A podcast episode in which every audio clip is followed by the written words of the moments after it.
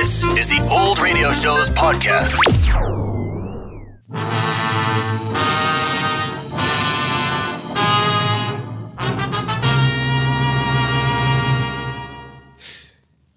It wasn't a pretty picture. His throat had been slit not more than a minute ago. I started around the corner of the warehouse after the killer. All of a sudden, I spread eagled in the air. Then my head splattered on the pier, and a million stars exploded in front of my eyes. And then all the lights went out.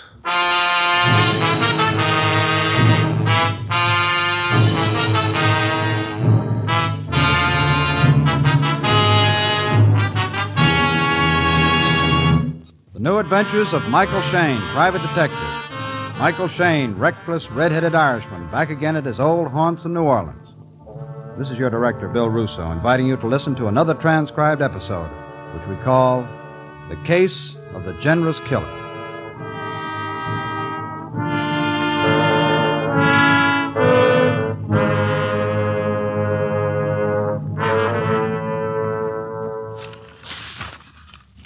Cotton tax bill urged by. How much difference does that make to a guy who's broke? Manhunt for police slayer Victor Groves. Never any good news anymore. Now, weatherman predicts more rain. Well, maybe I beg I, your pardon? I, I didn't hear you come in. I didn't mean to scare you. the sign on your office door said enter. So I did. Oh, yeah. Well, have a seat. No thanks. I always like to stand. Oh, when you're only five feet tall, you prefer to stand. suit yourself. What can I do for you? Uh, here. That's a hundred dollar bill. Yes, for you. Me? What for? I don't know much more about it than you, Mr. Shayne. Look, you must, because I don't know anything about it. How come you're giving me a hundred dollar bill? Oh, I'm not giving it to you. It's not mine. Oh, wait a minute. Let's not play guessing games. Well, all I know is that a man gave me this to give you and gave me one just like it for doing it. A man who? A passenger on the Star of Bermuda. Oh, Star of Bermuda. What? Look, friend, I think you better start at the beginning. You're leaving me way behind. Well, I know it doesn't make much sense, but all I can tell you is what happened. I'm ship's cook on the Star of Bermuda. It's a tramp steamer. Yeah. Uh, we docked here at New Orleans yesterday, and we're shoving off at Yeah, dawn. yeah, yeah. Uh, just about an hour ago, a little before dark it was, uh, a passenger came aboard. Did he give you his name? No.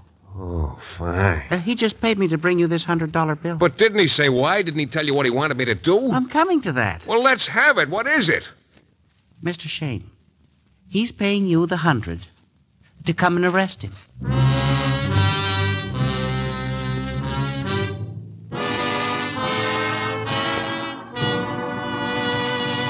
In a moment, we'll return to Mike Shayne and the case of the generous killer.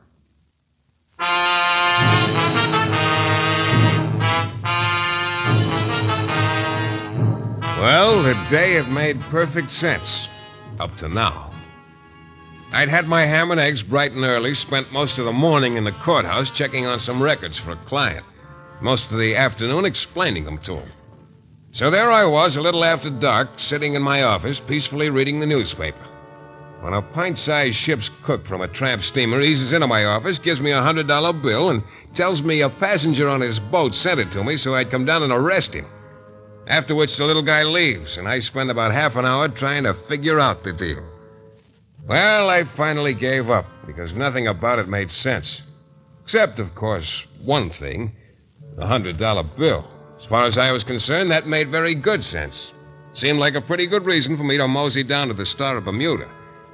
So I slipped the hundred buck bill into the solitary confinement of my wallet, and went down to the waterfront. The Star of Bermuda was just about the tackiest looking tramp I've seen in a long while. I went up the gangway. The only sign of life was a deckhand lounging against the rail. Hello. Yeah? You, uh, got a passenger aboard? Yeah. Where's his cabin? Aft? How far aft? Stern? Oh, look, Chatterbox, do you mind telling me just where? I'm no sea scout. Only cabin, can't miss it. Probably a light Oh, on. no, wait a minute. Don't overdo. You better stop for a breath. Thanks. Welcome. I started walking toward the stern, my footsteps echoing on the deck. And then, sure enough, I saw a stab of light coming from under a cabin door. No answer. Still no answer. Hmm. Unlocked. Then I stopped. It looked like my client had decided he couldn't wait to be arrested. He was hanging at the end of a rope, swinging gently back and forth with the motion of the ship, and he was very dead. I took a long look at the guy, and then I got a very smart idea, which was to get out of there and get out fast. But it was no good. When I got to the door, I ran right into something black and bullish, only this bull didn't have horns. Who is he, Shayne? You'll probably find this hard to believe, Inspector, but I don't know. Dykes, cut him down and search him. Yeah, okay. Now, let's try it again, Shayne. Who is he? I'm stuck with the same answer, Lefevre. I'd never laid eyes on him until about ten seconds before you got here. Yeah. All I know is this guy sent me a hundred buck bill by way of the ship's cook to come down here and arrest him. Okay, so I came down. Here he was hanging. Didn't send word why he wanted to be arrested? Nope. Hmm. Wonder if he knew the net was closing in, thought he'd have a better shake this way. I don't follow you. You know who this guy is or, or was? Dykes, No identification, Inspector.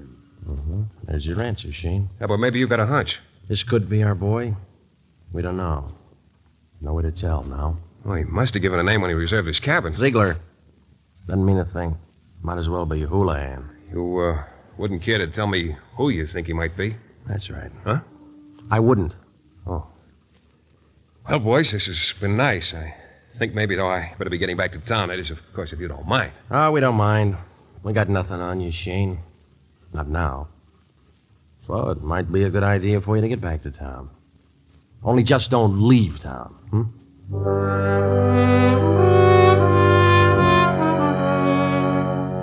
Well, of course, all I could do at that point was send Inspector Lefevre an RSVP to his cordial invitation to remain in New Orleans.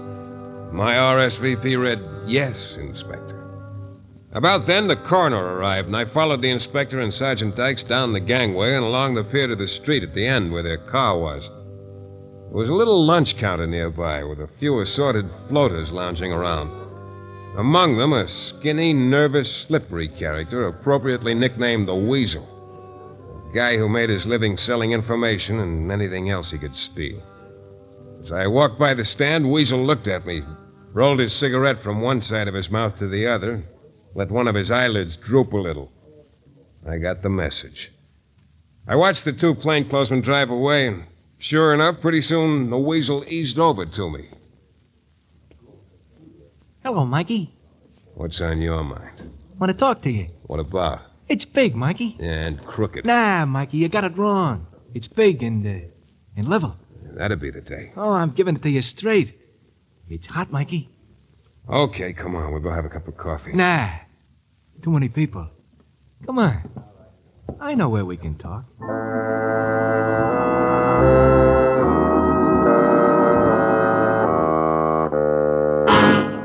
I followed Weasel partway out on the pier again to a deserted warehouse. He slid the door open and motioned me to follow. It was dark as pitch inside, but that seemed to be the way Weasel wanted it. Now we can talk, Mikey. Okay, start. It's uh, it's about the guy hanging from the rope. Huh? What about him? That's what I'm telling you. I go aboard that boat to see an old pal, so I'm looking for him back aft. This uh, this cabin door is open a little, so uh, I look inside and there's a guy swinging by his neck. Well, don't leave me there. Oh, gee, it really rocks you to see something like that. But then in a minute, I uh, I kind of got hold of myself and I go on in, and I uh, I sort of search the guy. Why? Why? Because well, I figured I I want to find out who he is. Yeah, you mean you figure you'll lift his wallet? Oh, now, Mike. You know, that's about the one thing I figured you'd draw the line at, robbing a dead man. I tell you, Nah, I was but I was wrong, I guess. Now, quit trying to sell that yarn about wanting to find out who he is. Well, okay, okay, Mikey. Fella's got to make a buck somewhere. But, but I did find out who the guy is, Mikey. All right, let's have it then. There was some papers in his wallet, letters, stuff like that, and they, uh, they show that this guy is Victor Groves. Victor Groves. The name hit me like a bulldozer. All of a sudden, a lot of things started making sense. His name was in the headlines because Victor Groves was a hired killer, but he was only a name. Nobody had ever seen him except his victims, and they naturally were never in a position to identify him. But why Victor Groves had sent the money to me to arrest him, why he'd decided to hang himself before I got there, still didn't add up. And neither did Weasel's angle in lifting the papers. Don't you get the pitch, Mikey? You and me. we're the only ones who know the stiff is Victor Gross. So? So? So there ought to be a payoff. The cops probably fork over something to find that out. So then they could call off the hunt. Got it all figured out, haven't you, Weasel? Sure, sure. I, uh, I don't dare go near the cops, but uh, you can. So you handle the arrangements and, uh, and we split the take. Right down the middle, huh? I'll, um, have to think it over. Think it over nothing. We gotta work fast. All right, give me the papers. Then. Oh, no, no, no. Weasel, Weasel keeps the papers. Come on, come on, let's have them. No, Mikey. Give them to me or it's no deal. But, Mikey, I... Give them, I say! Okay, okay. Only, uh, how do I know I can trust you? You don't. always, always kidding. Huh, Mikey? Yeah, always kidding. Look, I'll get in touch with you tomorrow morning near the lunch stand. I'll give you my answer then. In the meantime, I'll keep the papers in a safe place. I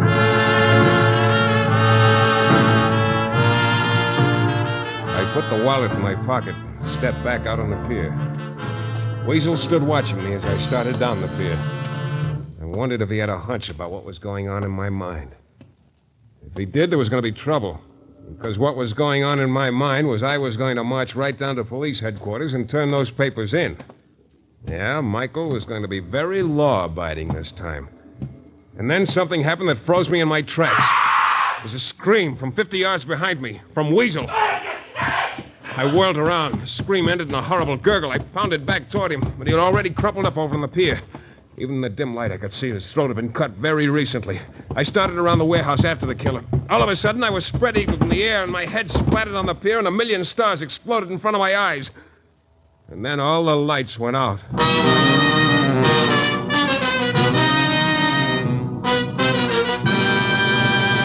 In a moment, we'll return to Mike Shayne and the case of the generous killer.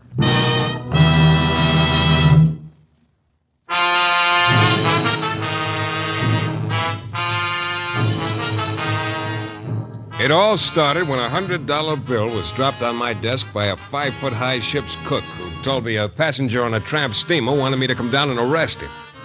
So I went and found the passenger swinging from the end of a rope. Inspector Lefevre arrived about then and found no identification on him. And then pretty soon a slippery character named Weasel led me into a warehouse and told me he'd lifted the papers from the dead man. Papers that proved the guy was Victor Gross, a hired killer that nobody'd ever seen. I got the papers away from Weasel and started down the pier. Weasel got his throat cut. I ran around the warehouse after the killer when a hand grabbed my ankle and I knocked myself out on the pier. And then, after a while, the haze started thinning out a little. And there I was, riding along in the back seat of a squad car with one of Lefevre's boys, Sergeant Dykes.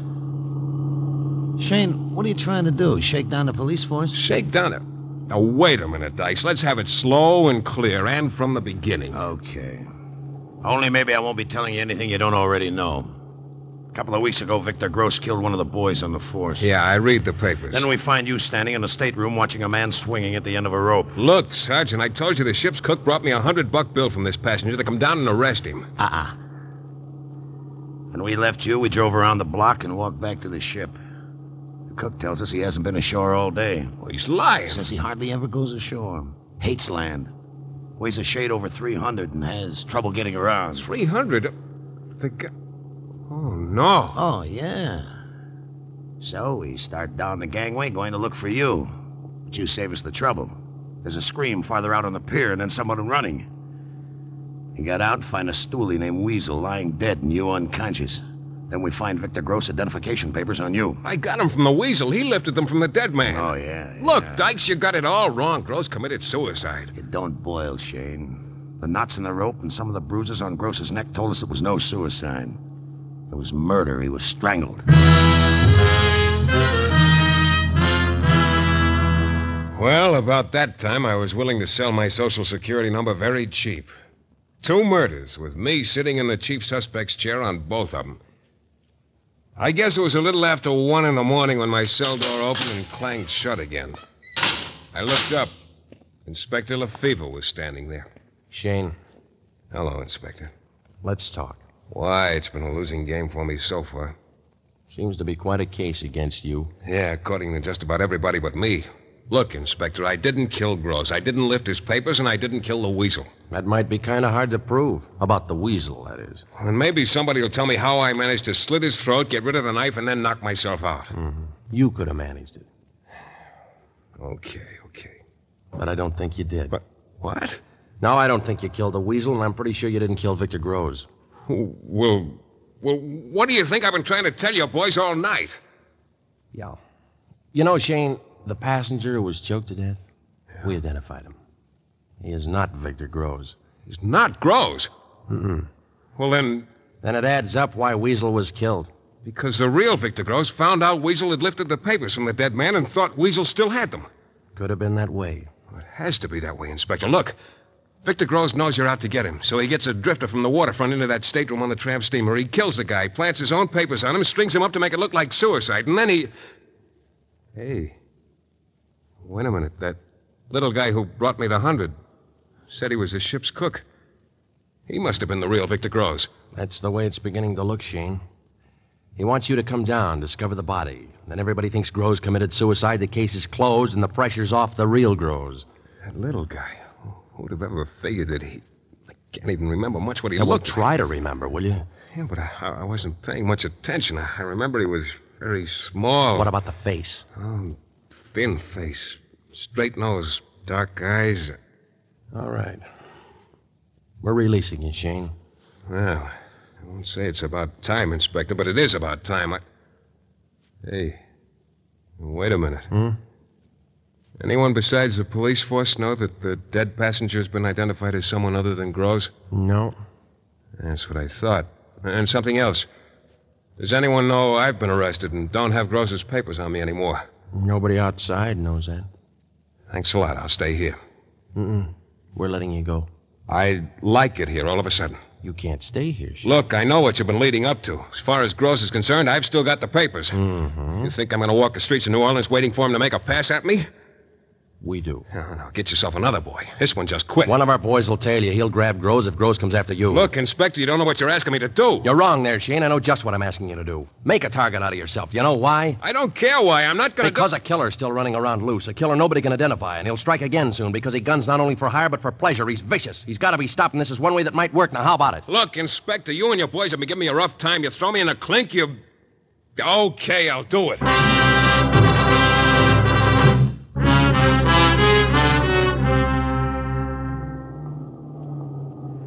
Yeah, this ought to do, Shayne. Sure, Dykes. One place is as good as another. You got it straight now. Two straight. I'm to go back to my office building, then start out. Alone, on foot. Right. Keep away from crowds and keep away from the brightly lit streets. Oh, fine. What am I supposed to do? Roost in a dark alley somewhere? Just keep away from the bright lights. And get this. When you leave your office building, walk south a block. Then go any direction you want, because that's the point our boys start tailing you from. One block south of your office. Yeah, yeah, yeah. Uh-oh, uh, there's one more thing. What is it? Good luck. I found an all night cab stand and grabbed a taxi back to my office building. Just as I was going to start walking, a woman came out of the building and crossed the street. A short woman. And then, as I stood there watching her, it dawned on me. As I turned north in sort of a daze, I was realizing my job was just twice as tough as I'd thought. Because it had just hit me that Victor Groves was plenty small enough to pass for a woman. By the time I digested that pleasant thought, I realized I was about a block and a half from my office. I slowed down, looked around. Streets were pretty deserted. I spotted the car as soon as it turned the corner and came toward me very slowly. I stopped.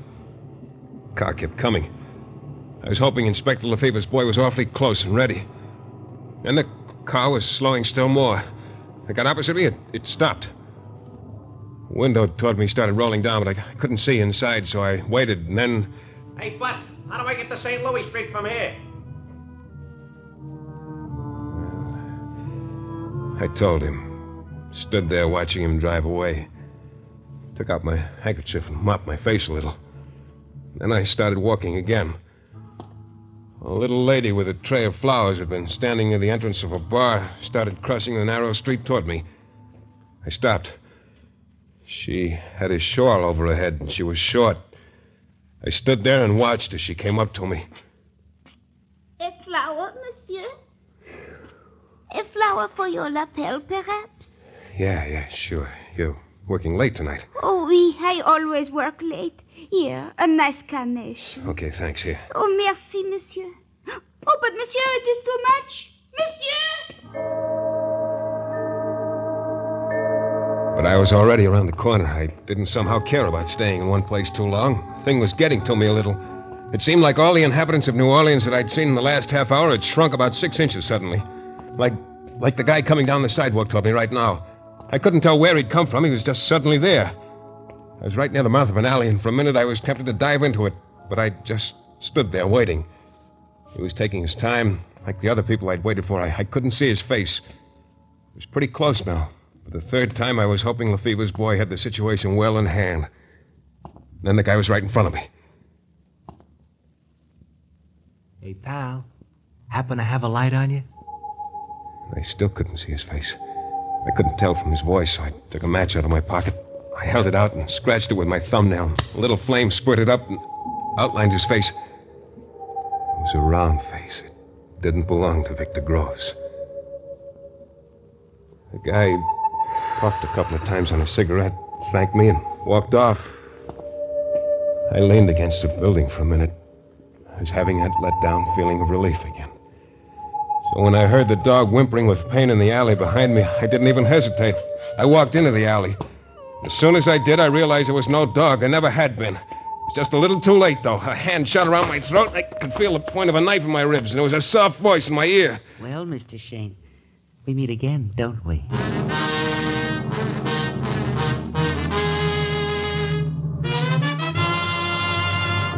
In a moment, we'll be back with a thrilling climax to tonight's Michael Shayne adventure.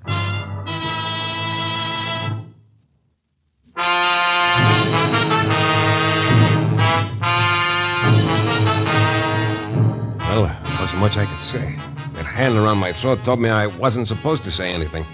Victor Gross had gotten to me at last. Inspector Lefebvre's boy was nowhere in sight. And now, Mr. Shayne, the identification papers, please. I don't have them on me, Victor. Please. I have very little time. I tell you, I don't have them on me. They're not in your office. I have searched it thoroughly. You do not have them on you, so I have wasted my time following you. But uh, perhaps it will not be entirely a waste of time, Mr. Shayne. What do you mean? Simply that under the circumstances, I fortunately have no other alternative but to dispose of you. Now, look, I... Quiet! I had heard the scuffling steps a second or two before and was hoping Gross hadn't heard them, but he had. We just stood there in the alley, and I knew if I made a single sound, I'd get that knife, all six inches of it. The steps came nearer to the mouth of the alley, and they turned into the alley, and a little figure loomed up in front of us. The scream pulled Gross's eyes off me just long enough. I swung my elbow back hard. I was lucky. The knife went flying across the alley. Then I got hold of one of those fingers that were wrapped around my throat. I put everything I had into it. It was just enough. The fingers snapped and the hand fell away, and I swung my fist hard. Oh. Victor Gross bounced off the wall and flopped to the ground and lay still. Just then, a flashlight stabbed into the alley. A big guy followed it in. It was Lefebvre's boy. So everything was okay. And then, then I remembered the little old woman. She was cowering over on one side of the alley, trembling. I went over to her. It was the flower lady. Of all the people I was expecting, you weren't the one. But I was following you. I saw you enter the alley from down the block. Yeah, but why? You would not stop. I called to you. You gave me too much money, monsieur. What are you talking about? I gave you a buck and told you to keep the change. But that is just it, monsieur. It was not one dollar. It was a hundred dollar bill. What? I knew you had made a mistake. I had to return it to you. well, I'll. you know that it's quite a nice touch. Gross's own hundred buck bill is the thing that traps him. What, monsieur? Uh, nothing, nothing. Look, do me a favor. Keep the dough, will you? I kind of think you earned it. Well, that was just about that. Except I had a bone to pick with Inspector Lefevre. Later in his office, I brought it up. You know, that plain clothesman of yours who was supposed to be tailing me, Inspector, he wasn't exactly Johnny on the spot. I, I was beginning to think he'd never show up. He almost didn't, but it wasn't his fault. He was lucky to find you at all. What do you mean? You remember what your instructions were about leaving your office tonight? Well, yeah, I was to walk south a block, and your boy'd start tailing me from there. Right. You, uh, maybe had a lot on your mind when you left your office, huh? Yeah, I'll say. I just realized Groves might be disguised as a woman. I guess. I... Oh, no. Oh, yeah. I. You walked north instead of south. You mean all that time your, your boy wasn't even close? That's right. You were all alone. Uh, Inspector. Hmm? You, uh, know where I could get a good compass? Cheap?